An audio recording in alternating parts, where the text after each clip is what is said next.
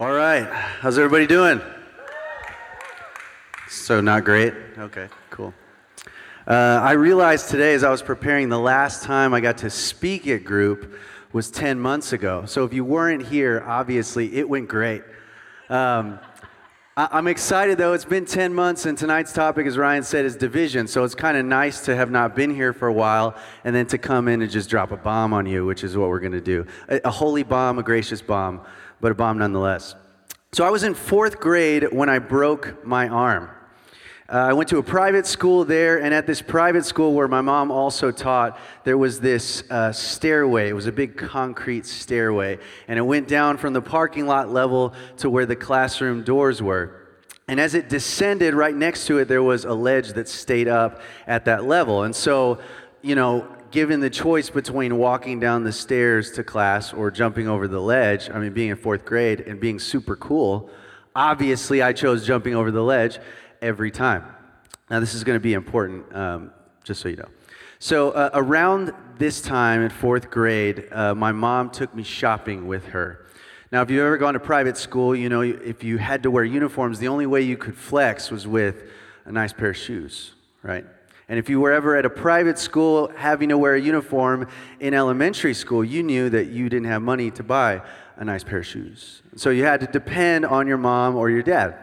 And so I knew we were going shopping for a new pair of shoes. As a rapidly growing fourth grader, I needed a new pair of shoes. And so we went to, I think it was like Marshall's or Ross. I'm 33, but I'm pretty sure those were around at this time. You're doing the math in your head, don't worry about it. So we went here. Now, it's a little bit harder to find a pair of shoes to flex with at Marshall or Ross, but it can be done. At the very least, you can come out with some shoes that look okay, you know, a pair of Chucks or something like that. On this particular day, I did not leave with a cool pair of shoes. I left with a hideous pair of shoes. And in addition to committing the crime of being ugly, these shoes were also generic.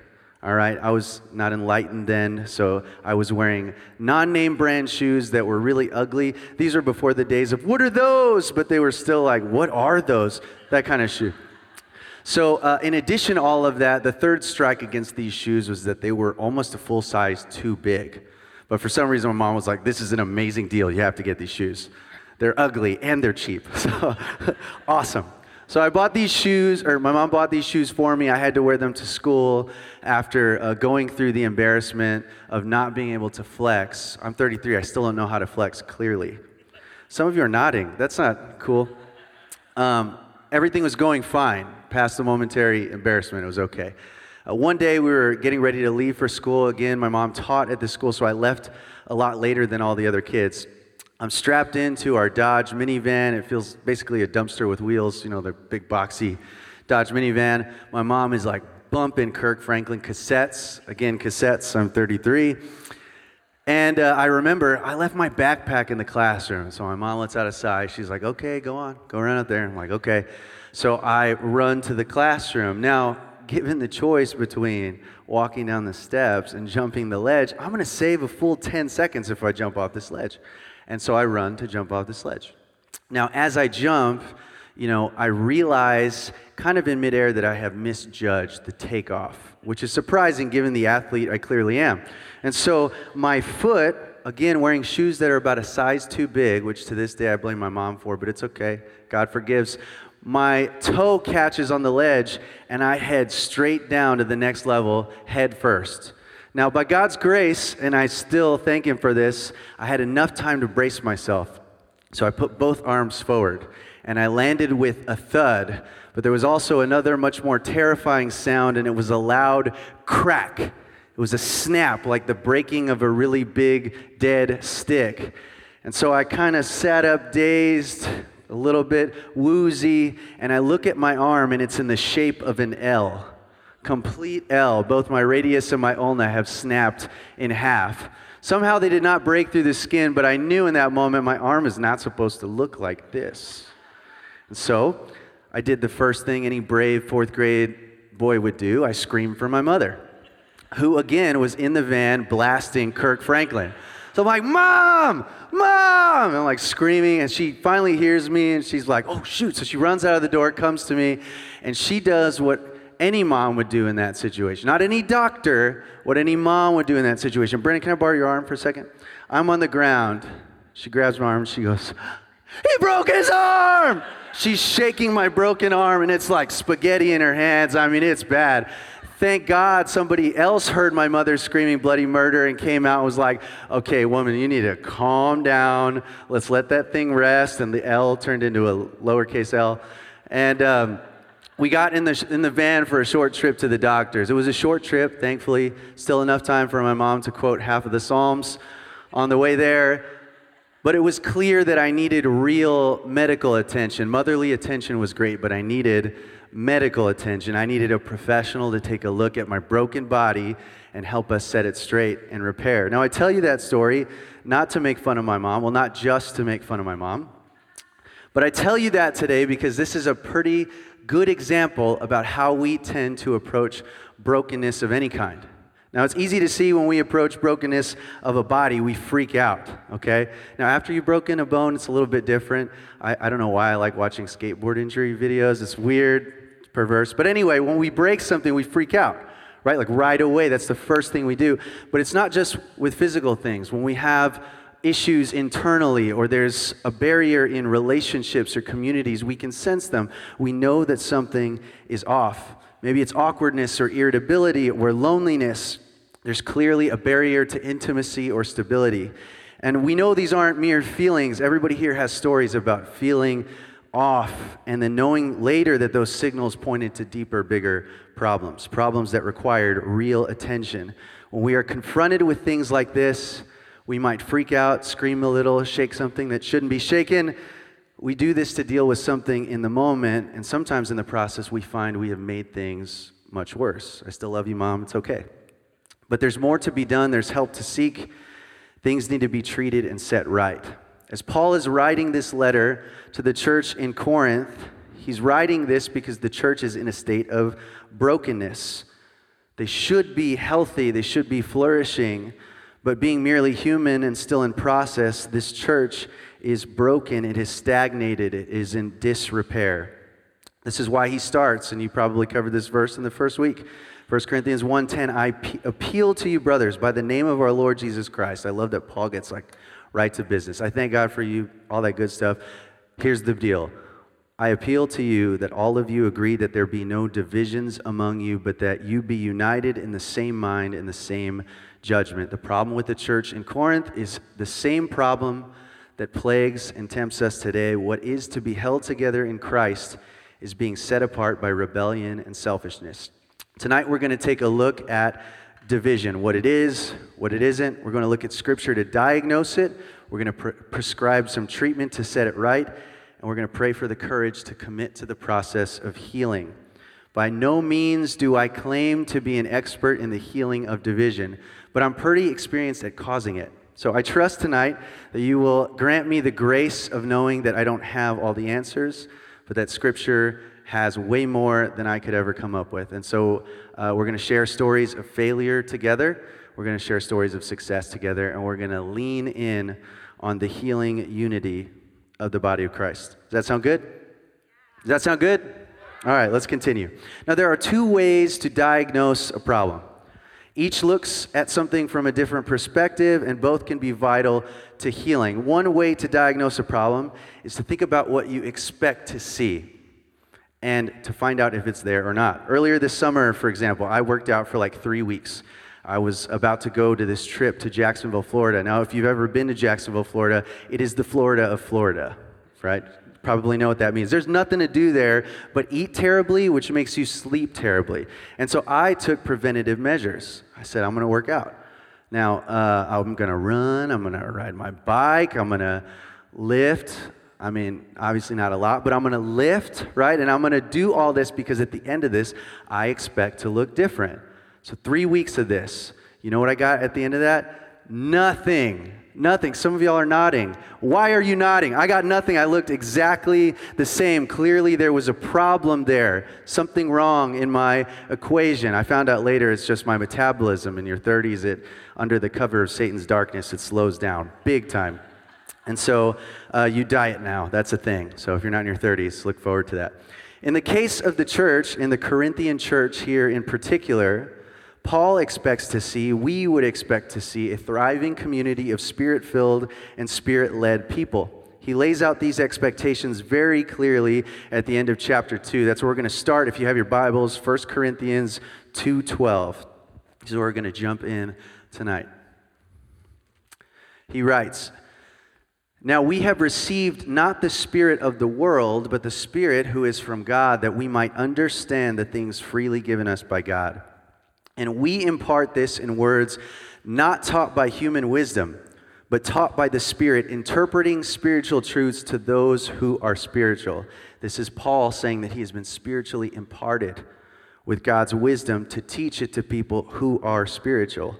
He continues in verse 14 The natural person does not accept the things of the Spirit of God, for they are folly to him. And he is not able to understand them because they are spiritually discerned. The spiritual person judges all things, but is himself to be judged by no one. For who has understood the mind of the Lord so as to instruct him? But we have the mind of Christ. The Spirit gives spiritual people the mind of Christ. So, what does that look like? Elsewhere in Ephesians 4, he writes this We all attain to the unity of the faith and of the knowledge of the Son of God, to mature manhood, to the measure of the stature of the fullness of Christ.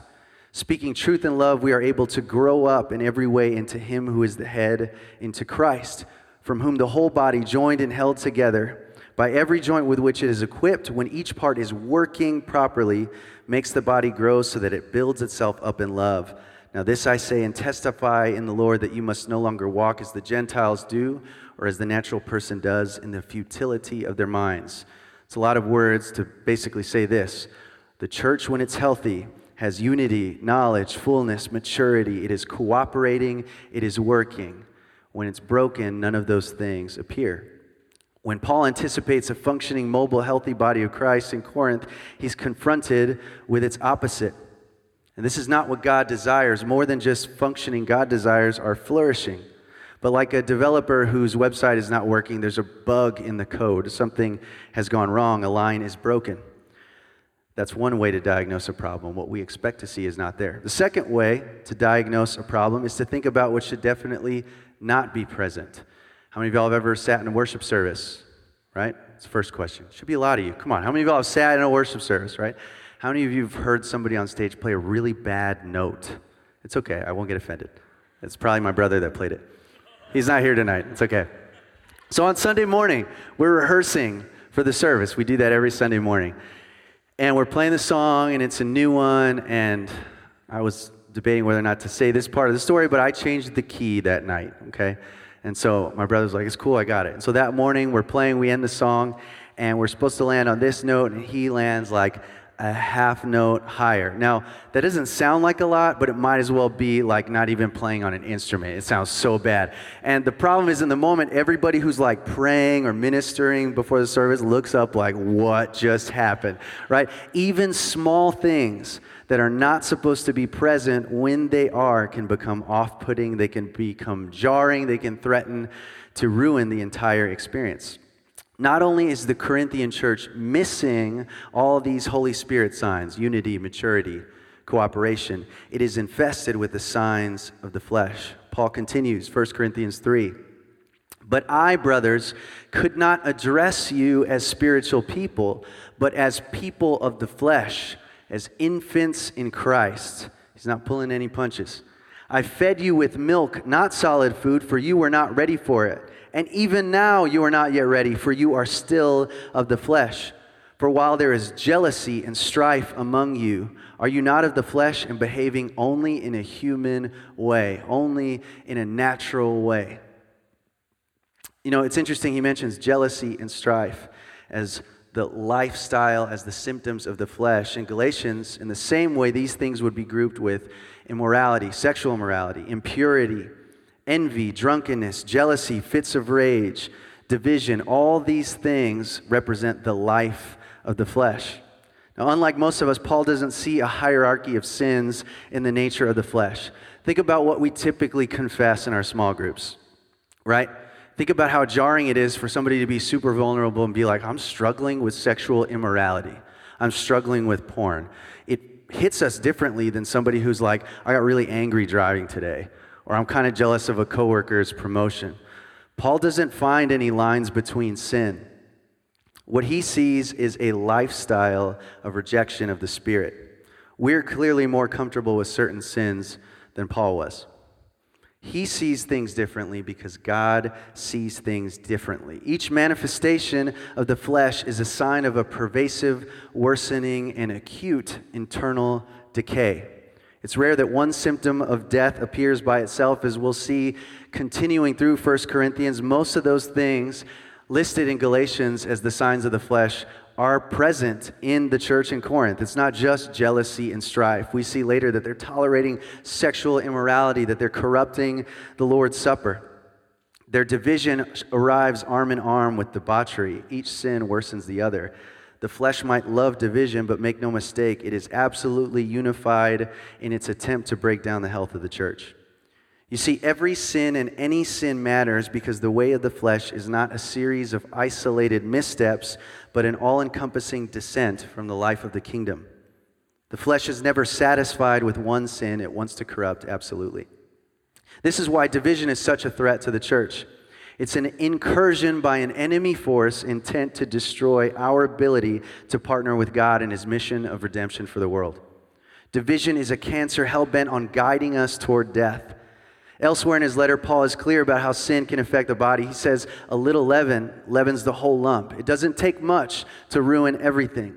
Sin is not something that will sort itself out. How many of y'all watch sports of any kind? It's a pretty broad question. So even if it's like lacrosse, I don't have to know. You can still raise your hand. It's totally cool. Golf, it's totally cool. I don't know. When an athlete has an injury, it's really important for them to take all the time to rehabilitate because your whole body goes into uh, compensating for what's injured. So if you sprain your ankle, you put more weight on the ankle that isn't sprained, which puts a stress on muscles, joints, bones that your body is not typically used to carrying. This is why you see NBA players. Uh, DeMarcus Cousins this last season, that dude's had more surgeries in the last two years than like I don't know, cool analogy. So he he's like he's I should have written something down there. I just wrote DeMarcus Cousins. Cool, Caleb. Great job. So he tore his ACL, probably came back too early, ripped his quad, probably came back too early from that, popped his Achilles, and now he's just trying to survive and keep his career going. All of it's related. Sin is the same way. If it's tolerated or worse, condoned, it will fester and grow within the body of Christ. It will force other parts to compensate related parts, and division will run rampant. Division is what happens when we turn a blind eye to the needs of the body. The Corinthians were committing sins of jealousy and pride and selfishness, and they needed Paul's help in snapping out of their malaise. They needed to be set right. Paul recognized the gravity of the issue in front of him for the endurance of this church. True division, what he is defining here for them and for us today, is not conflict on its own. It's not a gap of understanding or difference of opinions.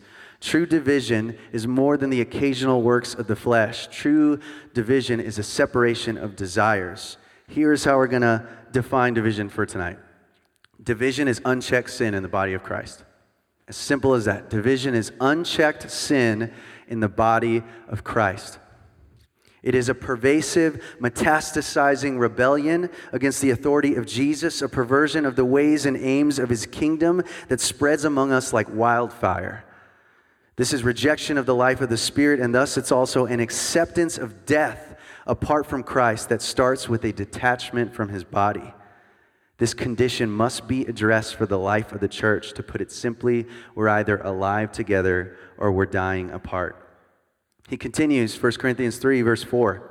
For when one says, I follow Paul, and another, I follow Apollos, are you not being merely human? Who wants to be merely human? Just pause right there. I mean, merely human. We're called to so much more. What then is Apollos? What is Paul? Servants through whom you believed as the Lord assigned to each. I planted, Apollos watered, but God gave the growth. So neither he who plants nor he who waters is anything, but only God who gives the growth. He who plants and he who waters are one, and each will receive his wages according to his labor, for we are God's fellow workers.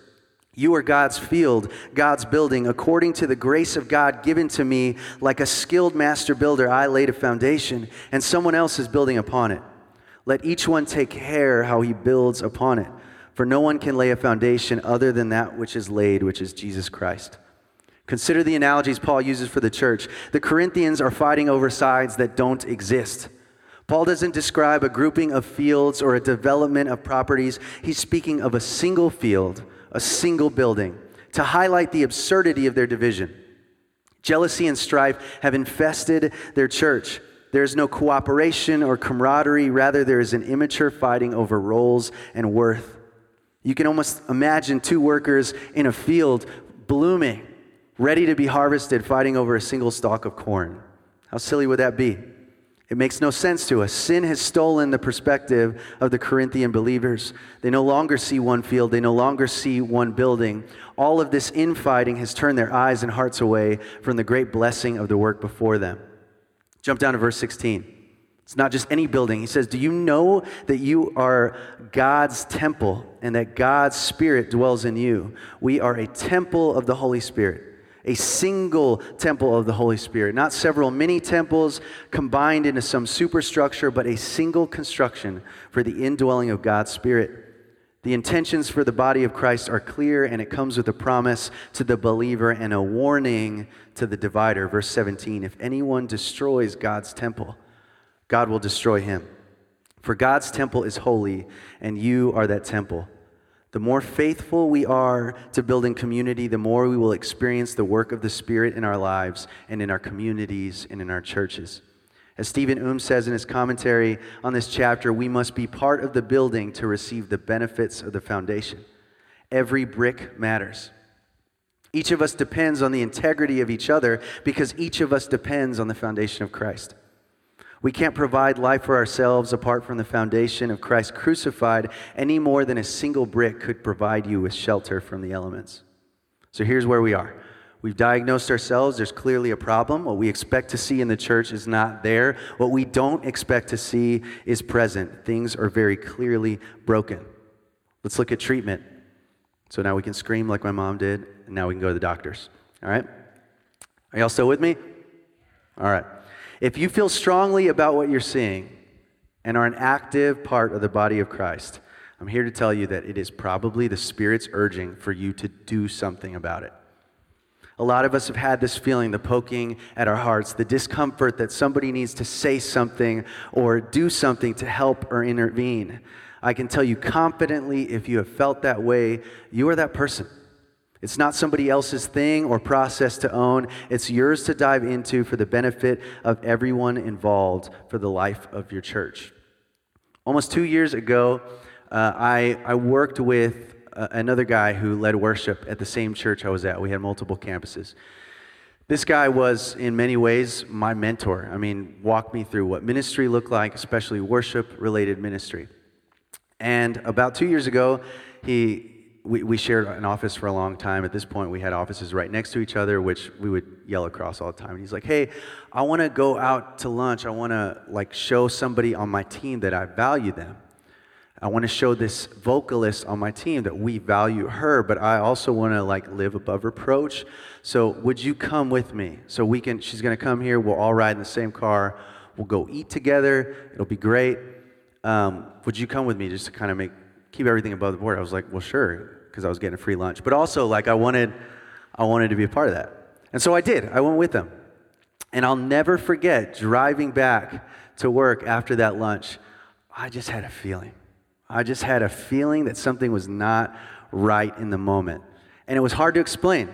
I just, their, their interaction, the way they talked, there was something not right about the way things were set. And at this point in my life, I had every excuse in the book. This was the be- beginning of my physical rehab. I was still in crutches. I, I didn't want to rock the boat. This is a guy that basically mentored me. So, I, who am I to speak up to him that way? Have we cultivated a friendship that's strong enough to, to bridge, like, if this is a misunderstanding? And so I didn't say a word.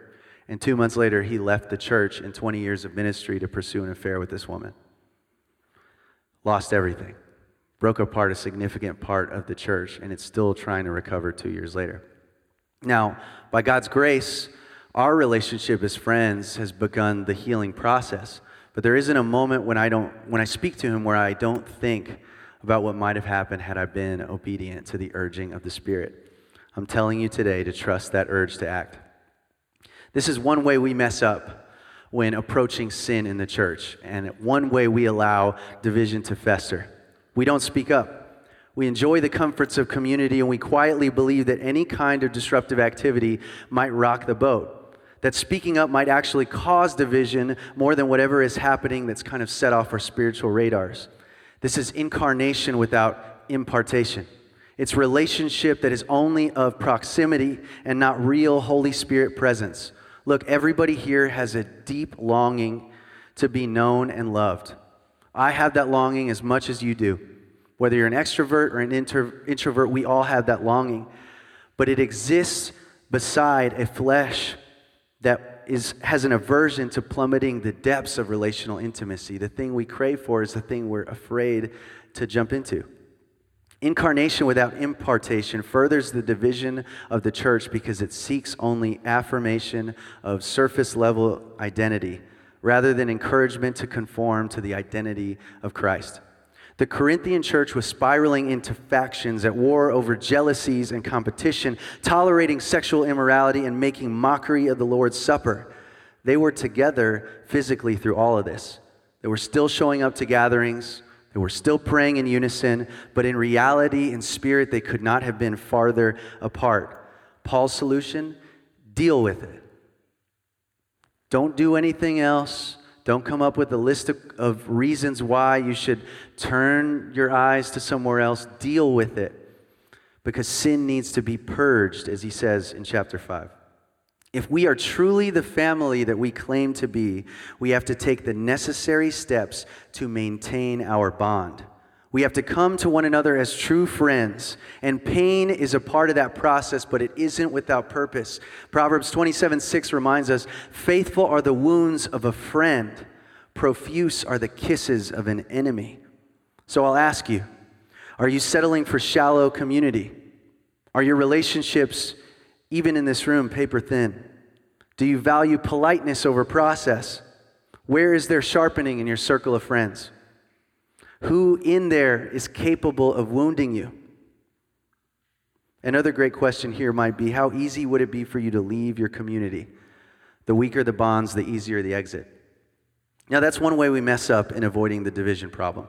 Some of you in here are not nodding, but you're looking like inside, you're like, okay. So we'll continue. The second way, though, is the other side of it, where we come so certain of the truth that we're about to share that we wield it like a weapon. We reduce relationships to equations, people to projects. This is impartation without incarnation. This is all principles and no partnership. It's disembodied truth, and it's the kind of approach that is comfortable leaving bodies in its wake.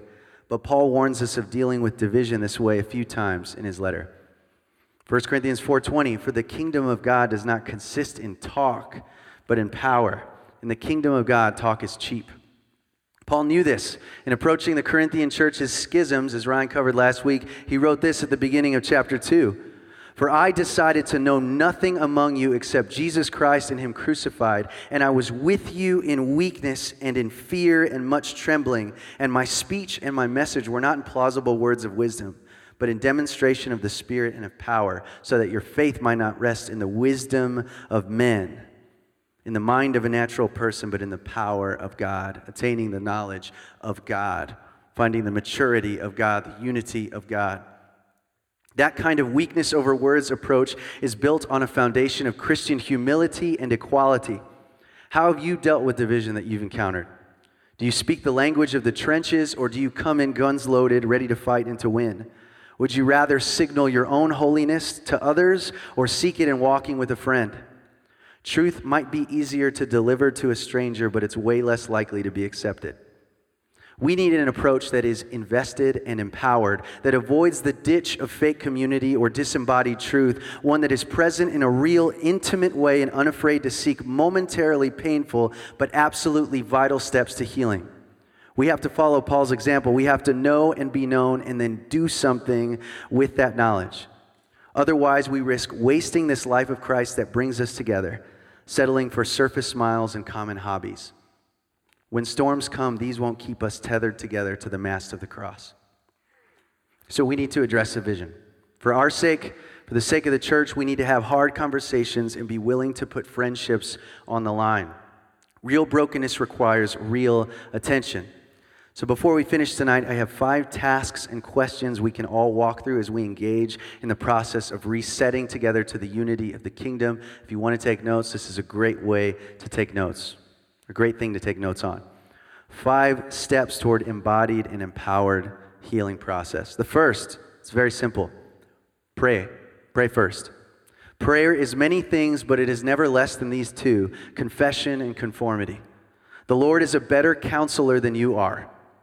I'm just going to repeat that. The Lord is a better counselor than you are. Before you say or do a thing, bring what's on your heart to God. Examine your motivations, your reactions, your feelings. Most of the issues that strike your heart will be better addressed with preparation.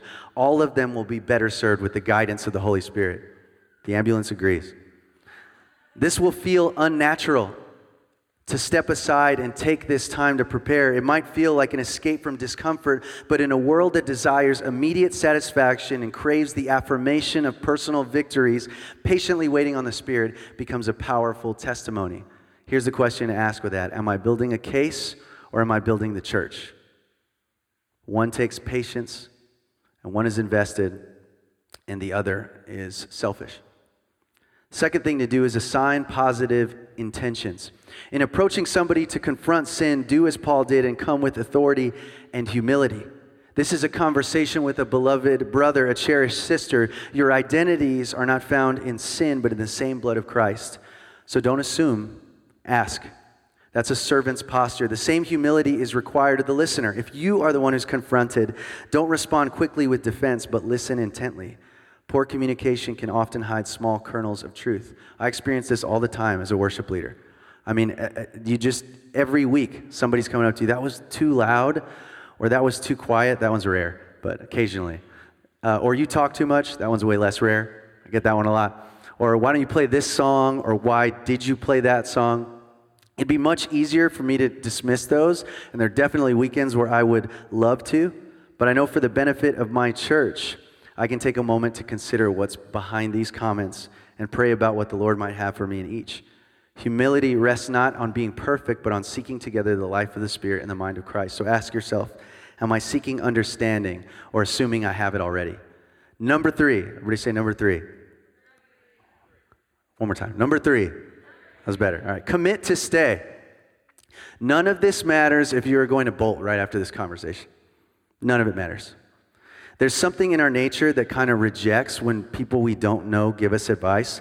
Some of that's probably rebellion, but some of it's probably wisdom too, right? Like I, I, Paul gets this. Shared vulnerability creates bonds of relationship. If you want to speak to me, I need to know you and trust that you have my best intentions in mind.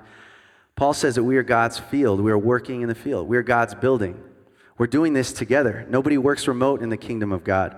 I don't get to share truth and then catch you on the other side. Jesus showed up, showed us truth, and left us his abiding spirit. If you can't commit to remaining in the body of Christ and walking with this brother or sister through healing, then you're not ready for a conversation. Share truth with someone and partner with them as they walk it out. Put some skin in the game. Offer your accountability, your prayer, your encouragement, your joy. Ask yourself, Am I willing to see this through? Number four, go direct.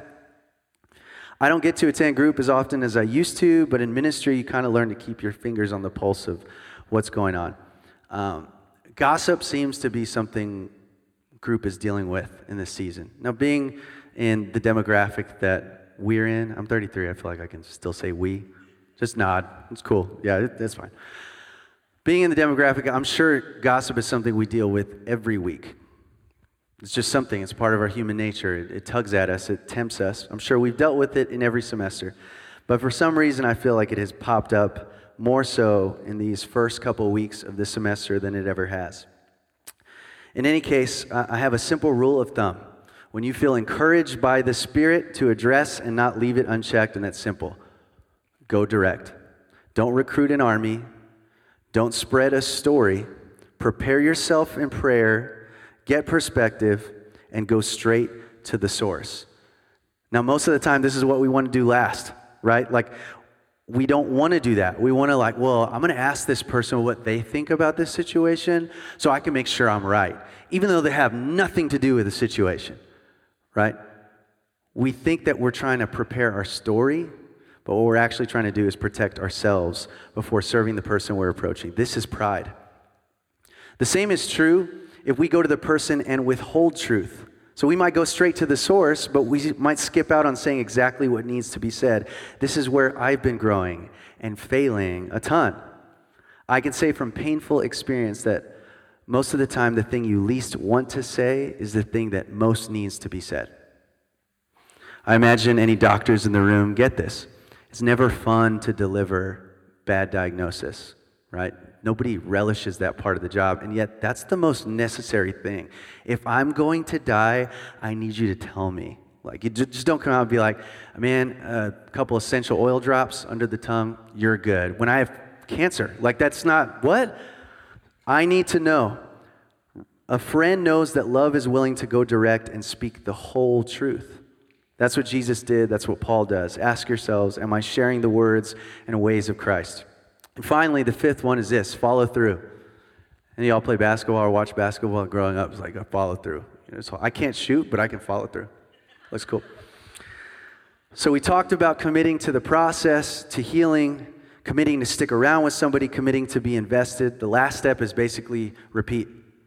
As long as the church exists here awaiting the return of Jesus, who will fully and finally establish his kingdom and set all things right, sin will continue to vie for our affections and our attention. It will seek pockets of influence within our communities, weak links within our ministries, opportunities to drive wedges and force schisms between us. We have to become people who address sin. This has to be a lifestyle and a lifetime of mending. Finally, ask yourself Am I ready to do this again and again and again? A few nights ago, my wife and I had some uh, very close friends over for dinner. Uh, as we do every time we get together, we shared a meal, we made some drinks. I made some drinks. It's the only thing I can make, which doesn't speak about my lifestyle, just my ability in the kitchen. Our dinner table has become a safe, pa- safe space for us to talk and to share, a trust tree, if you will. I've come to really look forward to the sincerity of these nights, discussing together struggles and failures and needs, but also hopes and lessons and dreams. The tricky part is that somebody always has to go first and open this up. And so this last time, the person who did go first, she almost started crying like immediately and almost out of impulse apologized. And uh, look, I realize this is going to sound insensitive, but my impulse was to laugh. Now, let me, let me explain why. Uh, this person cried and said, I'm really sorry about this. And I laughed and said, Yeah, nobody has ever cried at this table, so you're good. Um, I swear it was fine at the time. We all laughed. Great joke, Caleb. The reason I said this was because just about every person in the room that night around the table has cried at that table for reasons seemingly small or overwhelmingly large. I've had some of my most difficult conversations with brothers and sisters right at that table. I've broken my heart open there, I've confessed sin. Almost got through it.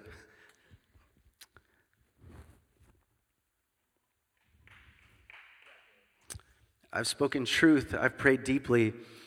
I've received correction. I've listened intently.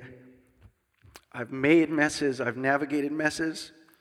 Life has happened there. And without failure, every time I've leaned into the process of refining at that table, of treating and attending to my sins and the sins of my church, I've watched God strengthen bonds and build the body of Christ around me. I've seen hopelessness open up to joy. I've seen questioning met with understanding and prayer. I've seen forgiveness unfold and deepen over time in ways I could never have fathomed. None of that came without pain, but none of it came without joy either. As we close tonight in prayer, I want to encourage you and to challenge you. You need the church, and you need a community, but you need a real community. You need people who know you, who will stand beside you, who can tell your weaknesses and will say something to you about it. You have to open yourself up to that. And as people open themselves up to you, you have to be willing to speak into their weaknesses. You need to build the church. Sin will separate you from the body of Christ. It will lie to you and tempt you to ignore it. Do not find it, treat it, purge it, have the difficult conversations, say the things that need to be said. Know each other deeply, open yourself up, and respond to the Holy Spirit. Don't settle for functioning where God desires flourishing. Let's pray together. God, we thank you that you invite us into real unity, into true community.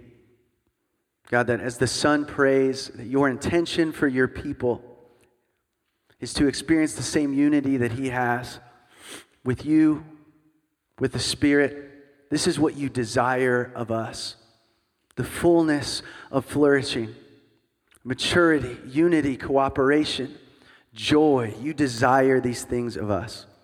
But God, we know that on this side of Christ's return, that sin threatens us, that it speaks lies to us, that it tells us the way of, of shallow comforts is more satisfying than the depth of Christian brotherhood and family. Help us to banish those lies. God, right now, I speak to the barriers in this room right now. By the power of the Spirit, I pray that you would encourage us that you would fill us with your boldness to address them. God, to assign positive intentions to the people in this room called to you. That you would give us the words to say, the patience to say them well, and the love to deliver truth, even when we know it might hurt initially. To deliver it, God, and to trust that all of this is your, all of this is your work, all of this is in your hands. God, we thank you that the Spirit is moving in ways we can't see. Would you remind us of the promise of what we're building, the joy of being your temple together, of experiencing your Spirit? Help us drive out the flesh. Help us have the hard conversations. Help us build this bond. We thank you, God, for this family. It's in the name of Jesus that we say together. Amen.